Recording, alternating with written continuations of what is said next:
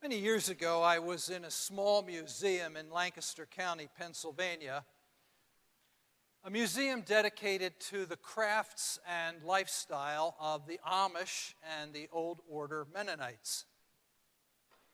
I had a conversation with the manager of the museum, uh, clearly a man who loved our Lord.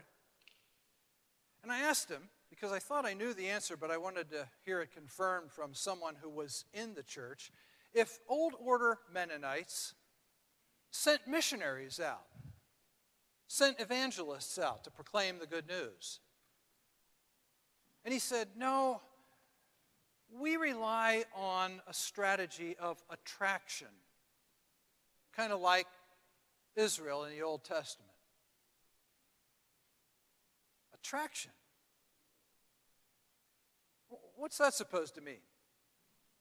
What, what did he mean by that?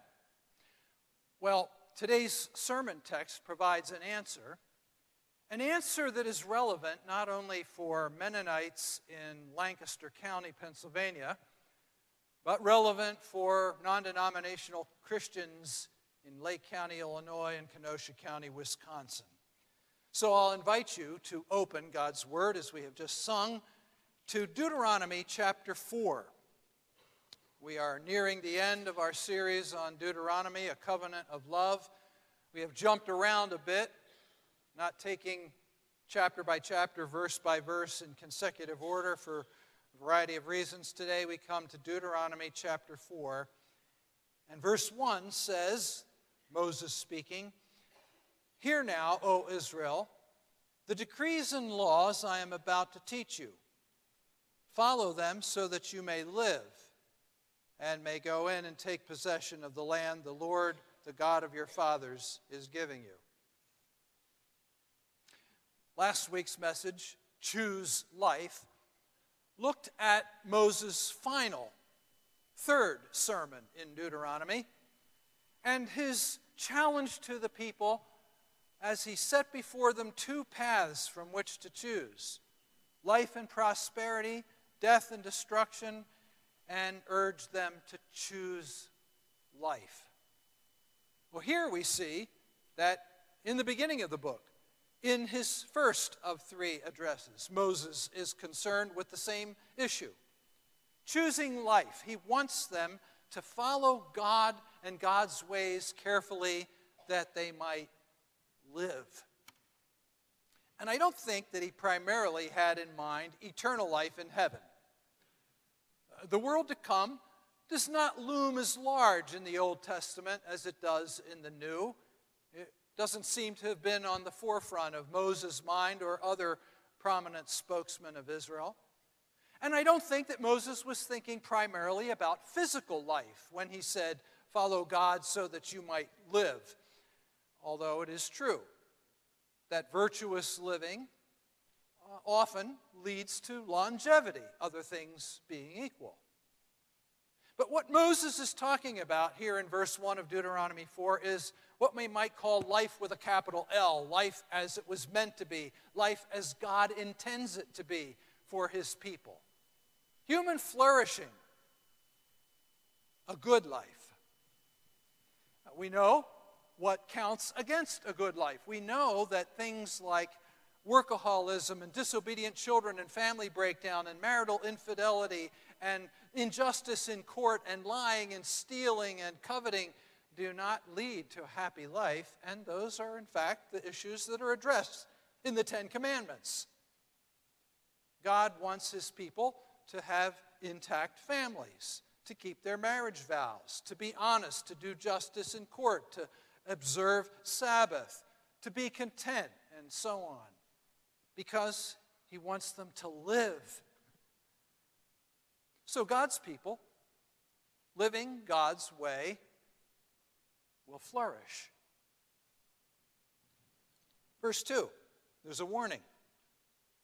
Do not add to what I command you, and do not subtract from it, but keep the commands of the Lord your God that I give you.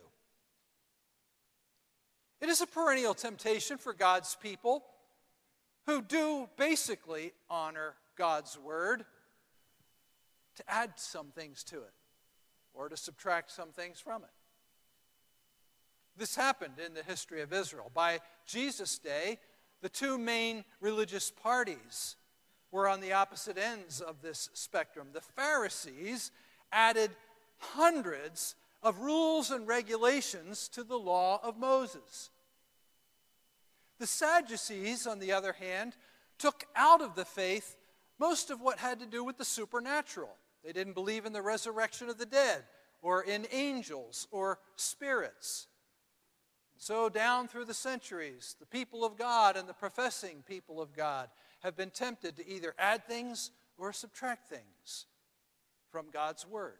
Cult groups often elevate to the status of Scripture the writings of their founders, and even Orthodox Christians can sometimes, well meaningly but still wrongly, add things that are obligatory, impose on God's people and their consciences things that are not in the Bible, like you can only use one translation of the Bible, you can only worship God with one style of music, and, and so on. They add things.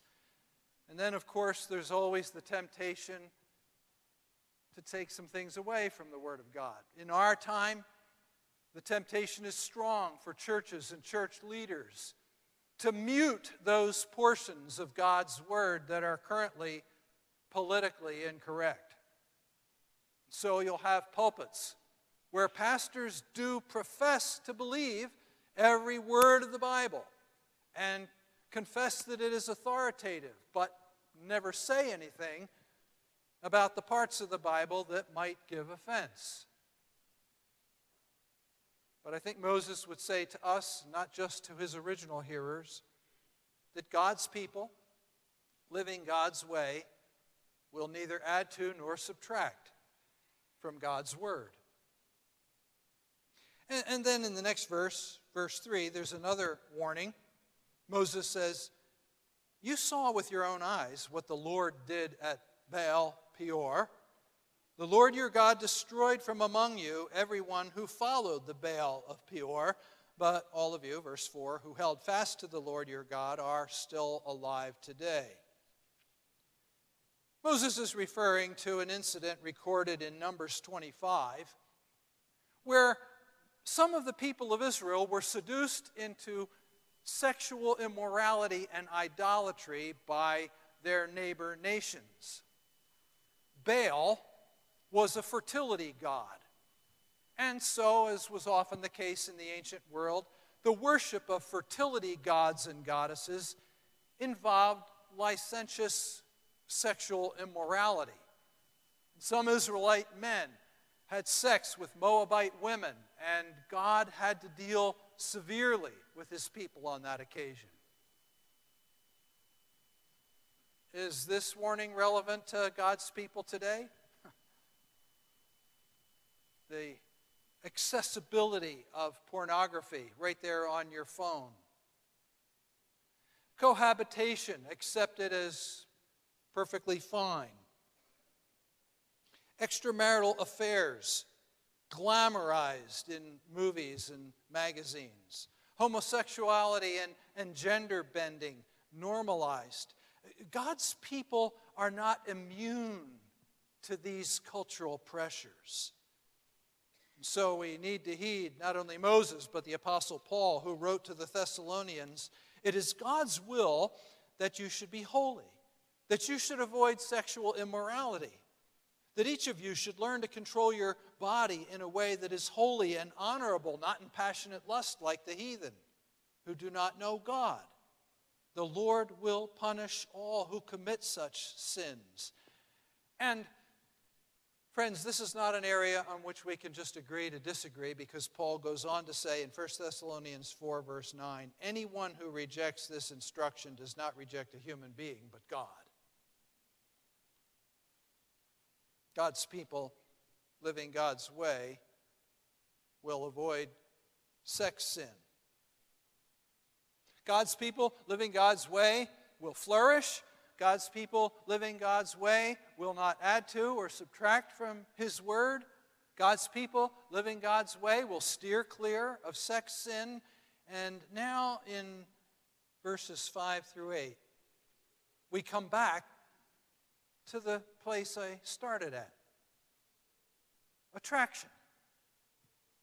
What, what, what did my Mennonite host at the museum mean by a strategy of attraction? Well, here's a text he could claim in support. See, Moses says in verse 5, I have taught you decrees and laws as the Lord my God commanded me, so that you may follow them in the land you are entering to take possession of. Observe them carefully for this will show your wisdom and understanding to the nations, who will hear all about these decrees and say, Surely this great nation is a wise and understanding people. What other nation is so great as to have their gods near them the way the Lord our God is near us whenever we pray to him? And what other nation is so great as to have such righteous decrees and laws as this body of laws I am setting before you today. God's people living God's way will be attractive. Moses says, and I'm paraphrasing obviously, that if God's people will live God's way, others around them will observe and say, Man, these people have some depth to them. They seem to have figured out how to do life. And, and, Moses hopes that they will notice and, and say, unlike us, these Israelites seem to be near to their God, to really know Him. And He actually answers their prayers. And, and then look at their moral code. I hate to admit it, but it's better than ours. It's just, it's right, it makes for human flourishing. God's people living God's way will be attractive. Now, did it ever actually work out this way? yes, uh, but not always, because often Israel blew it. Israel failed to keep covenant. And so their compromise with the surrounding culture muted their witness to our monumental God. And the neighbor nations didn't recognize any significant difference between Israel and everybody else. But sometimes Israel got it right and did attract the attention and the admiration and eventually the faith of neighbor nations. They were called God-fearers by Jesus' time. Gentiles who did not undergo circumcision and other rites and become fully part of the covenant community, but nonetheless who were drawn to the worship of Israel's God. In fact, we even meet a couple in the New Testament pages who were officers in the occupying Roman army who recognized the superiority of Israel's monotheism, who recognized the superiority of Moses' moral code, and who became worshipers of Israel's God. They were attracted by God's people living God's way. One scholar puts it this way the law was not explicitly applied to the nations, but that does not mean it was irrelevant to them. Rather, the law was given to Israel to enable Israel to live as a model, a light to the nations. That's what my Mennonite host was talking about attraction. Now, it must be said that the New Testament does not permit the church to rely on attraction as its sole or main strategy. Compared to the Old Testament, the New Testament is missional to the core. Where there are hints of mission in the Old Testament, the New Testament says unambiguously, go. Don't just wait for the unsaved to find you and notice you and inquire. Go into all, all the world and preach the gospel. We are a missional people. But you don't have to choose between one strategy or the other. It is still true. It is still true that God's people, you, the church, living God's way will be attractive. As a teenager, Colin thought of church as a, a foolish delusion for old people. But then he encountered some other teenagers who really loved Jesus and the church. And, and he didn't know what to make of that. He, he just didn't understand it. But he couldn't deny that they were happy, and he wasn't. He couldn't deny that they seemed to have purpose and hope, and he didn't. So he agreed, somewhat reluctantly, to go with some of them to a church camp for a long weekend. And up there, he had his eyes opened, began to understand what made the difference.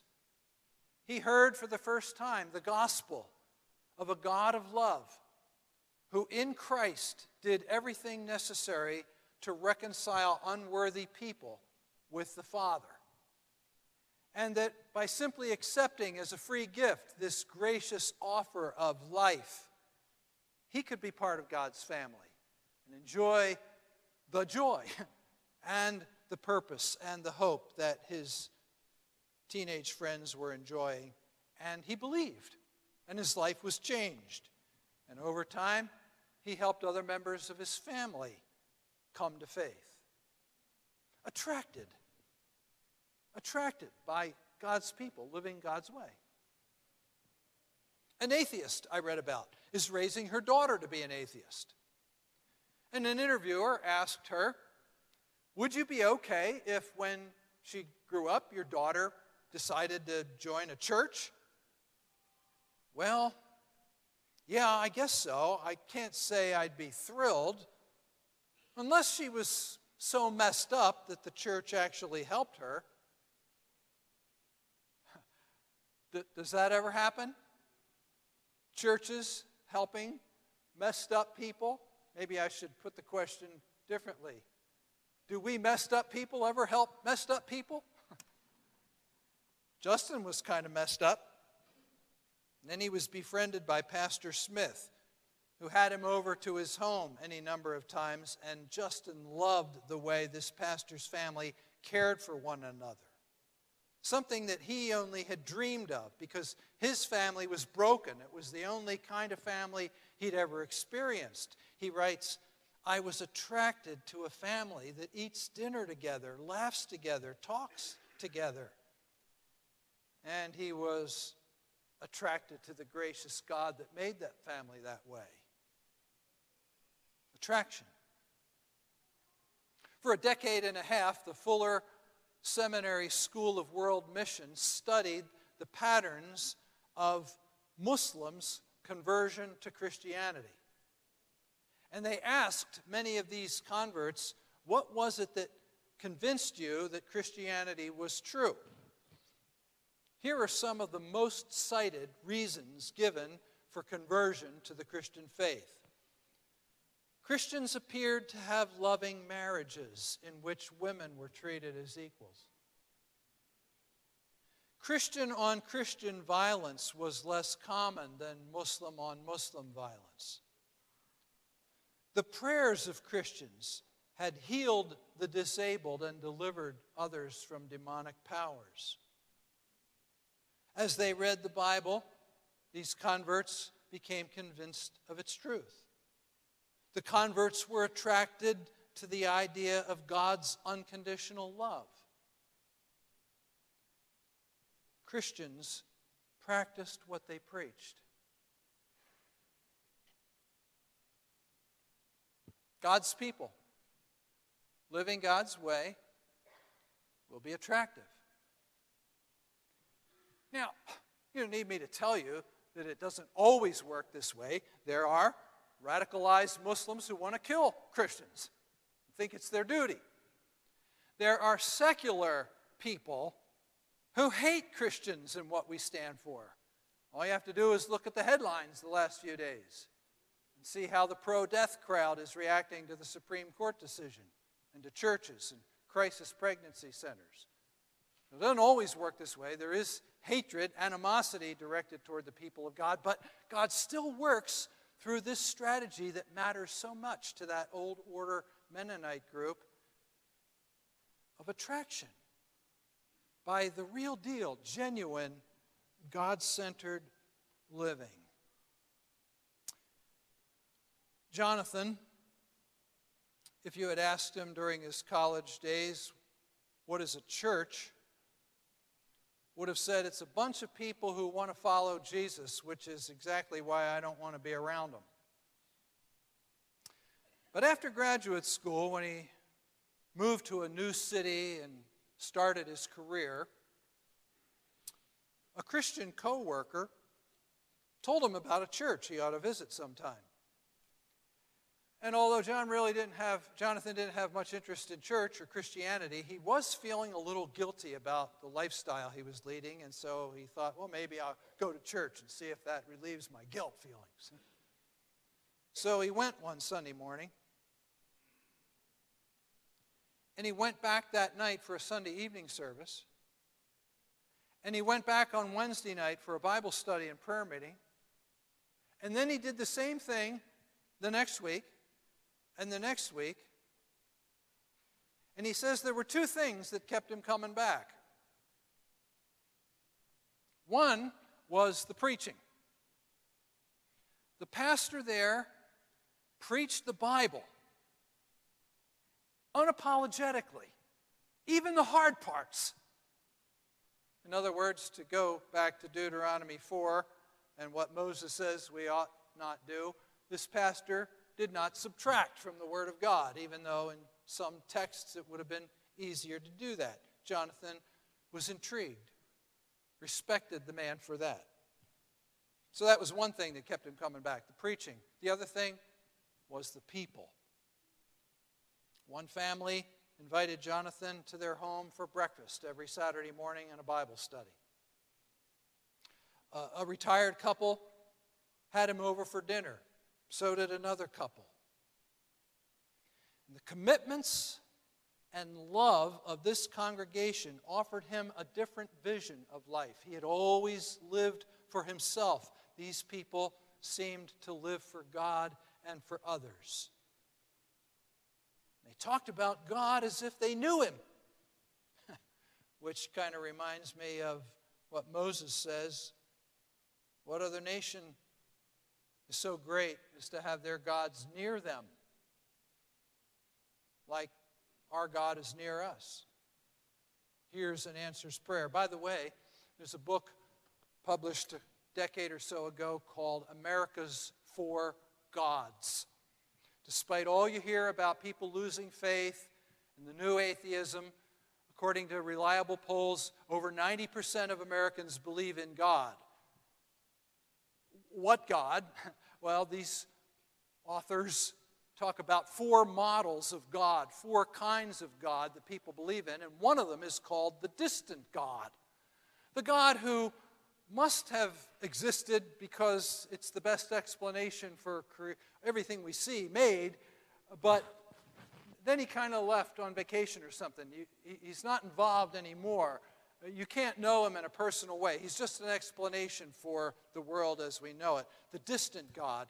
And the researchers in this book found that when agnostics and atheists say they don't believe in God, it's the distant God that they don't believe in. Well, Jonathan found himself in a community of people where not only was the Word of God preached, but people actually seemed near to God. His own testimony is that he was attracted by the preaching and the people, a gospel word and a gospel society. So, what do you think? I think God's people living God's way will be attractive. I invite you to pray with me once again. Father, we began earlier in the service singing, Make us salt, make us light. Well, we mean that prayer. Not only for our own sakes, that we might live life as you intended it to be lived, life abundantly. Not only for our children's sake, although that's a huge concern in Deuteronomy and in last Sunday's text, but for the sake of people who are observing, people who don't yet know you in a personal way, people who may yet be attracted to you, to your word, if only your people will live your way. But we are frail. We are pulled in many other directions by the world, the flesh, and the devil. So we need help if we're going to live the vision of Deuteronomy 4. And we ask you for that help. We beg you for that help. And again, not only for our sake and our children's sake, and not only for the sake of those who we hope will be attracted to you, but for Jesus' sake. And it's His name we pray, and let all His people say,